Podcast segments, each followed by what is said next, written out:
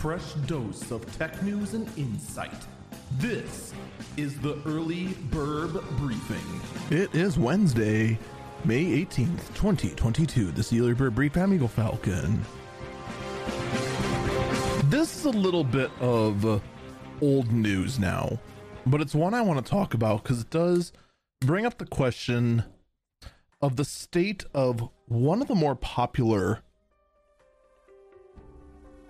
I would say, tools of the internet that became a social media platform. This in regards to FX Twitter.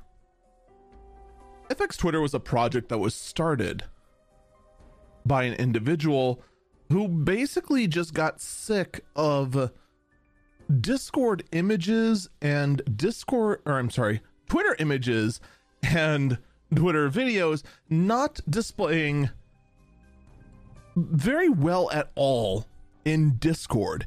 And this problem is pretty much exclusive to just Twitter and Discord.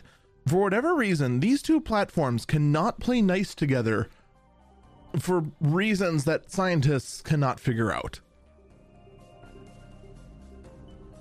So all you do if you wanted to share a a nice little Twitter image or a Twitter post of any kind, you would just put in the link and then just add FX in front of Twitter. And then instantly, what the service would do is that it would route the tweet through this individual's servers, which would then automatically encode it in a way that Discord would play nicely with. However, any sort of imagery that was directly violating Twitter's or Discord's terms of services were also automatically being reported.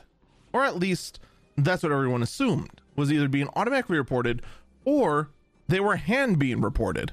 This then caused the person who made FX Twitter to get tons of harassing and death threatening messages. And so, the individual has just stopped all services involving FX Twitter. Now, on one hand, this is a really terrible thing because now all of a sudden an easy fix we had in Discord is now gone. On the other hand, for the the fact that people went ahead and went to this length, and we're talking about stuff that's very risque, that was being shared around. I'm not going to go into great detail, but I can assure you that uh, they were being reported for good reason.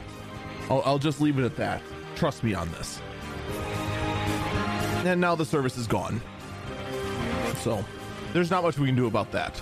But now it's up to Discord to go ahead and try to figure out how to fix itself.